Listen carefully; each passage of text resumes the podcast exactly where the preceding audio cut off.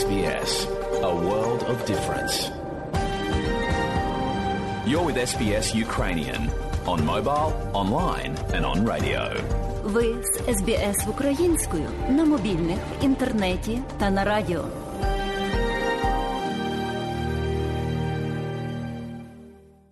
А далі, шановні друзі, у нашій україномовній радіопрограмі Вістки із рідних земель, з якими вас ознайомить сьогодні журналістка Людмила Павленко.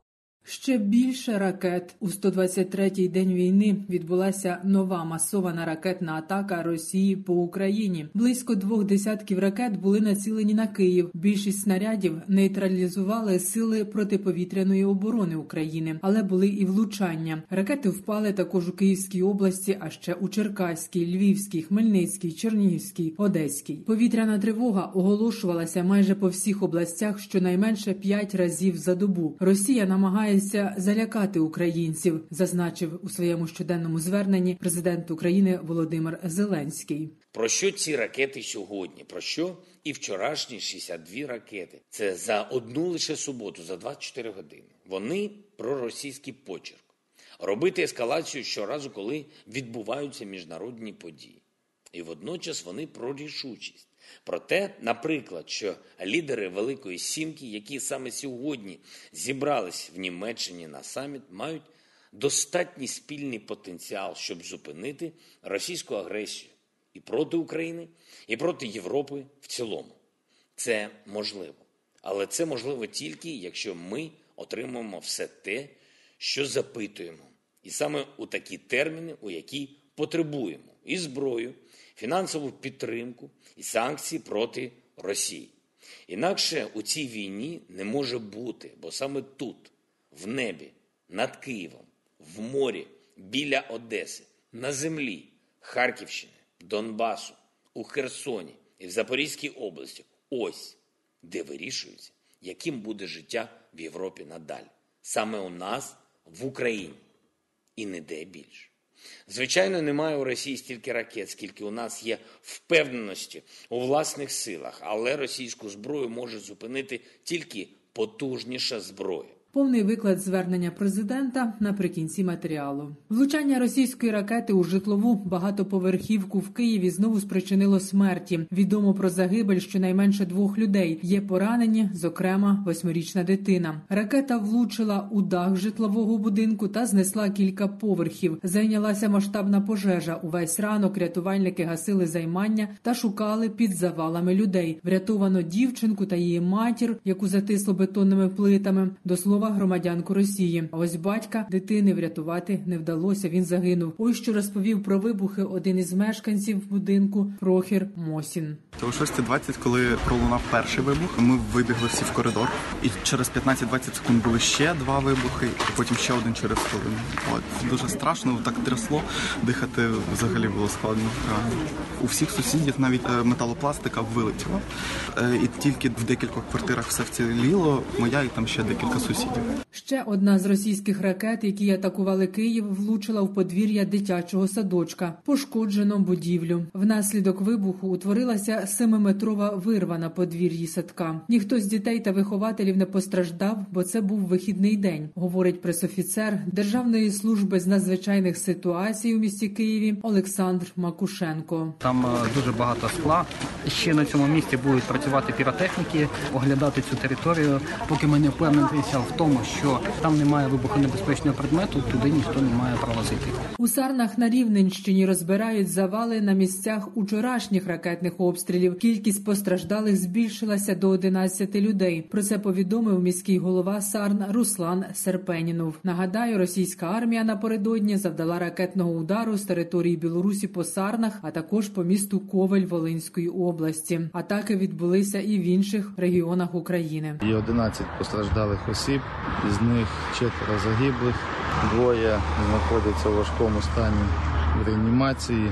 П'ять осіб отримали різного роду легкі ураження. Масовані ракетні обстріли українських міст, зокрема й столиці, викликані передусім військовими та зовнішньополітичними успіхами України в процесі оборони проти широкомасштабного російського вторгнення. Таку думку висловив військовий експерт Юрій Жданов. За його словами, напружена ситуація може зберігатися протягом найближчого тижня. Проте такий темп використання ракетного озброєння Росія довго зберігати не зможе. Згадайте, як ми погромили і гарнізон на острові Зміїни, і газовидобувні платформи вишки бойка по складах пройшлися з боєприпасами російської армії, командні пункти, і ми набули статус кандидата в європейський союз. Вони не можуть сьогодні ескалірувати конфлікт на фронті. У них немає сили засобів для цього, але нанести ракетні удари на жаль, вони можуть. Ракетний потенціал Росії оцінюється десь близько 5-6 тисяч ракет. Нам треба від наших партнерів вимагати засоби протиповітряної оборони,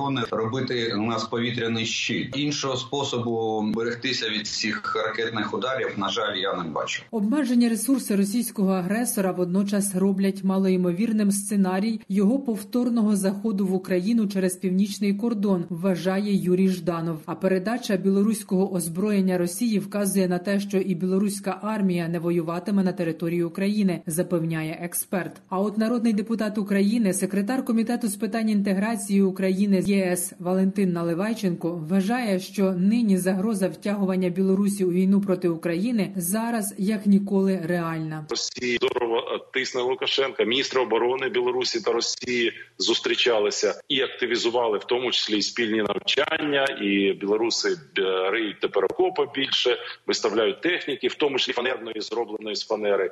Тобто намагання відтягнути наші збройні сили від е, східного фронту і південного це зараз оперативне головне завдання. Тим часом головне управління розвідки Міністерства оборони України повідомляє, що війська Росії збільшують свою присутність у Білорусі. Одночасно росіяни планують нарощувати чисельність тактичної авіації офіційно для спільного патрулювання повітряного простору та навчань. За даними Міністерства соціальної політики України, від початку повномасштабного російського вторгнення Росія вивезла із захоплених нею українських територій щонайменше 400 тисяч тонн зерна. Це більш як четверта частина з усього зерна, що було там на момент окупації. Про це розповів перший заступник міністра аграрної політики та продовольства Тарас Висоцький у коментарі Радіо Свобода. Він зазначив, що чітко говорити про те, що сталося з понад мільйоном тонн зерна, яке залишилося, можна буде лише після звільнення цих територій. Висоцький наголосив, що збитки сільського господарства України від повномасштабного вторгнення уже становлять 4 мільярди 300 мільйонів доларів. Такими є дані Центру досліджень продовольства та землекористування Київської школи економіки.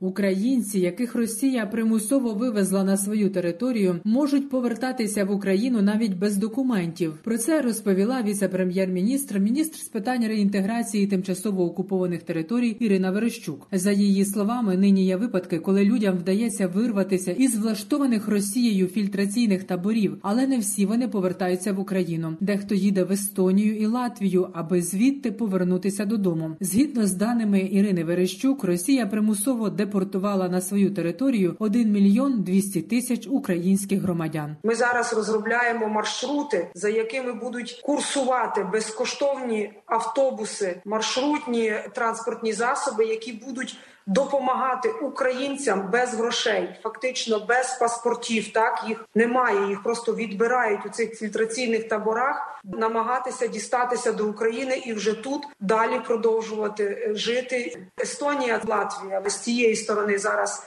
найбільший потік депортованих повертається.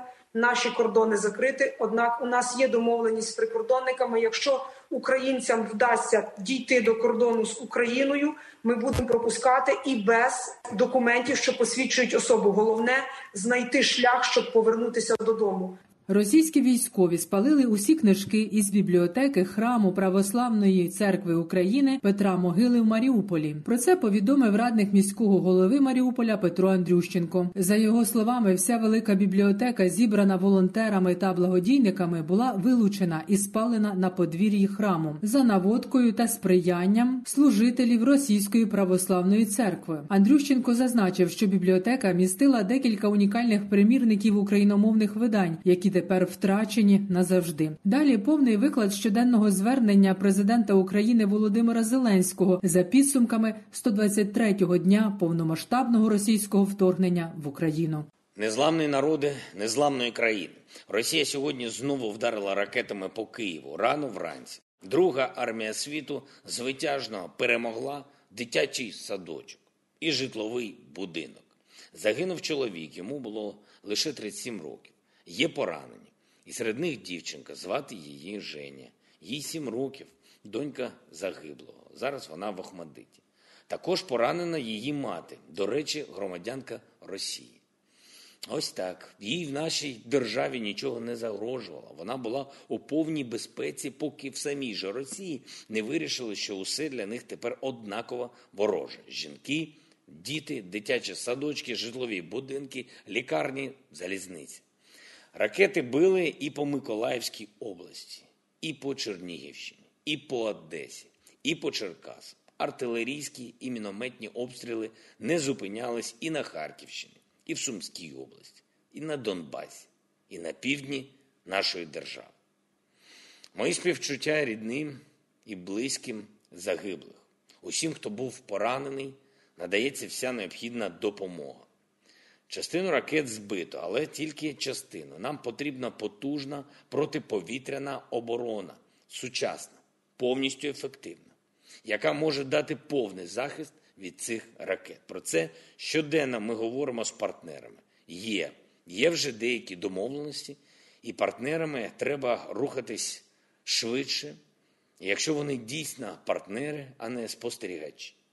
Затягування з передачею зброї нашій державі, будь-які обмеження це насправді запрошення для Росії бити, бити знову і знову.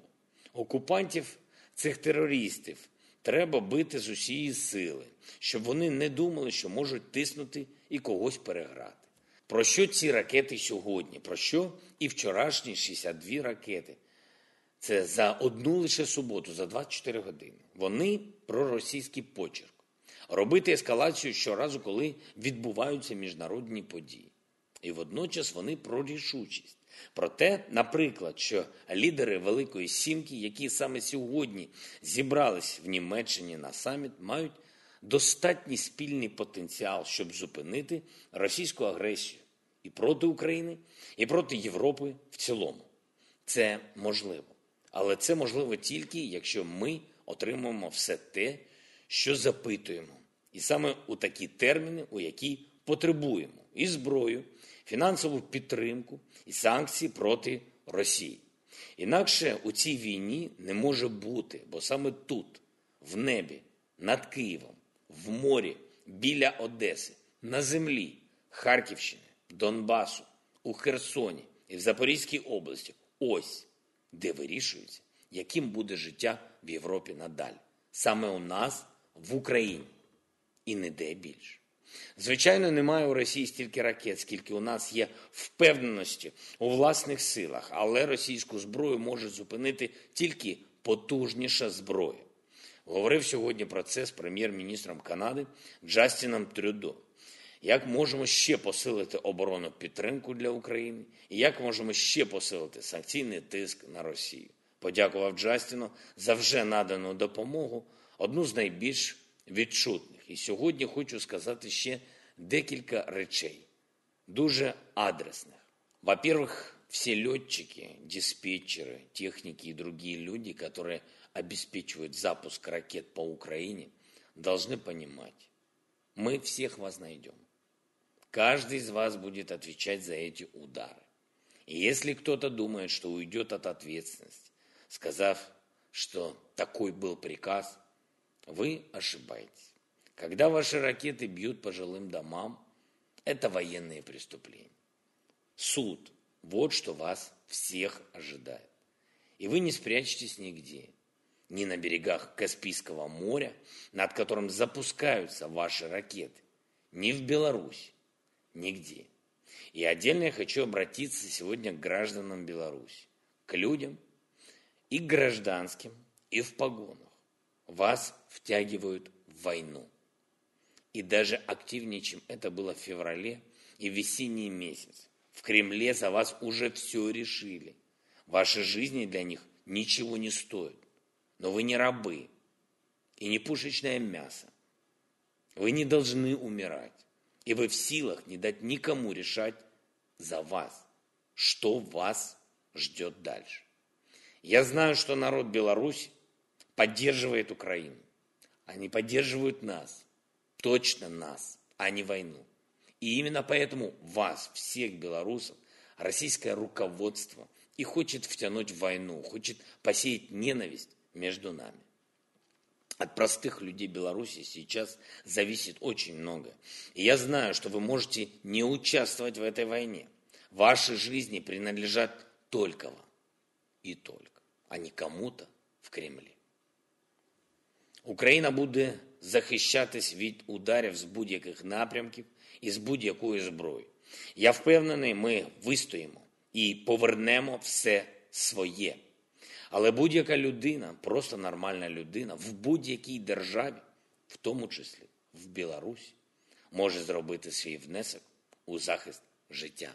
Цей тиждень буде дуже важливим для нас усіх. Тому продовжуємо працювати на всіх рівнях і не збавляємо наш темп. Слава усім, хто захищає державу. Слава Україні! Людмила Павленко для Радіо СБС. І далі нагадуємо, що україномовна програма Радіо СБС щодня подає вістки з рідних земель та огляд новин бюлетеня СБС Радіо.